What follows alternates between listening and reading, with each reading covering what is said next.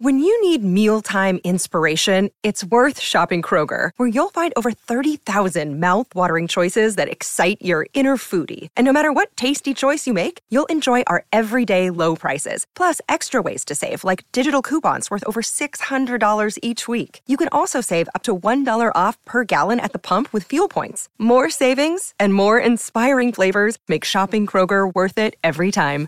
Kroger, fresh for everyone. Fuel restrictions apply. Look, Bumble knows you're exhausted by dating.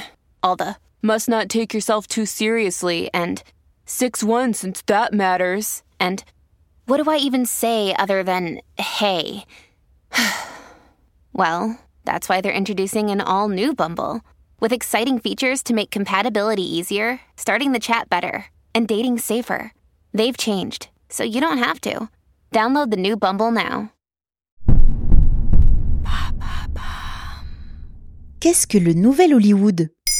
Merci d'avoir posé la question. À la fin des années 60, les péplums et autres comédies musicales proposées par le cinéma hollywoodien n'ont jamais été aussi décorrélées du quotidien de l'américain moyen. Lui voit se déverser un flot de fureur continue dans sa télévision. La guerre du Vietnam, les émeutes, la lutte des Noirs pour leurs droits civiques, les assassinats politiques, de King à Malcolm X en passant par Kennedy, les États-Unis vivent une époque mouvementée que le 7e art n'arrive pas à retranscrire ni à questionner. Les spectateurs ne sont plus attirés par des reconstitutions historiques au budget faramineux comme Cléopâtre. Les producteurs restent pourtant frileux devant la censure et leurs majors sont en crise. Bref, ça ne va pas fort. C'est là qu'arrive le nouvel Hollywood et ses films comme Taxi Driver, Easy Rider, THX 1138, French Connection ou Apocalypse Now. Quel sera le déclic? Il faudra attendre 1967 et The Big Shave, le court-métrage bouleversant d'un jeune inconnu nommé Martin Scorsese. On y voit la scène banale d'un homme se rasant devant sa glace. Sauf qu'une fois sa tâche terminée, il recommence, allant jusqu'à s'écorcher la peau. Des rubans de sang se déversent sur son visage sans émotion, puis coulent dans le lavabo. Cut sur fond rouge, générique. Tous les codes de la censure viennent d'exploser. Comme dit le réalisateur, c'est une violence réprimée qui soudain éclate à la surface. Une brèche vient de s'ouvrir, dans laquelle s'engouffrent la même année d'autres films célèbres, comme Les Douze Salopards, la trilogie du dollar et surtout Bonnie and Clyde. Le public, plus politisé dans cette époque qui le lui impose, est séduit et répond présent. C'est alors le début d'une dizaine d'années euphoriques, de 67 à 75, au cours desquelles Hollywood se transforme et voit émerger une ribambelle de nouveaux talents qui viennent chambouler les règles du cinéma à papa. Cinéma qu'il révère par ailleurs.